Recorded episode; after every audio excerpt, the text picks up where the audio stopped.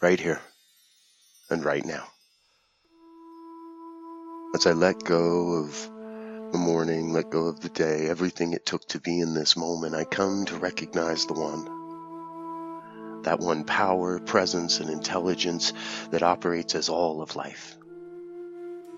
Every word, every thought, every heartbeat, every breath, every ray of sunshine, every blooming, blooming flower, part of the oneness, whole, complete, perfect, just as it is. And so, knowing God as that one self existent cause, I know God must be operating as my life right now, perfectly. Whole, complete, nothing missing, nothing absent. And as I know that truth of my life, I know that same truth of each one listening to these words, each one that hears this prayer. For each exists as an expression of the divine, as a divine emanation of the one, a perfect, complete expression of God. And so I speak this word for every minister, every practitioner, every member, staff member, colleague of the Centers for Spiritual Living, knowing this great and glorious organization as the perfect expression of active, authentic spirituality in today's age.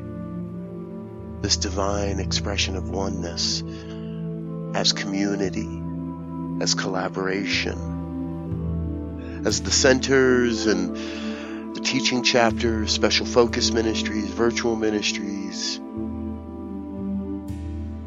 where two or more are gathered, there is God. Where one or more is gathered, there is God. And so I recognize God operating through all the different communities, every mosque, every church, every synagogue across this land and beyond. I claim for each the deep knowing of the perfection of God's life as all life. I claim for each a deep, deep knowing that everything is happening exactly as it must for the highest and the best of everyone involved. I claim for each one a deep, deep experience of being, of being the divine in action, in form, in this moment, in every moment. Ah. I am in this moment just so very, very grateful for the recognition of God operating as every church, every community, every organization, in any way affiliated with the Centers for Spiritual Living, in any way uplifting and supporting this thing we call the science of mind.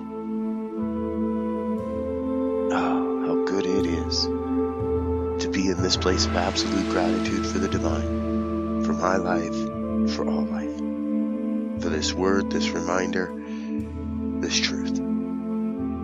And so it is from that gratitude that I loose this word into the law. I let it be, knowing God's got it, knowing it, knowing it is already done in the mind of God. I simply let go and I let it be. I release this word into the law. I say yes and I let God be God. And so it is.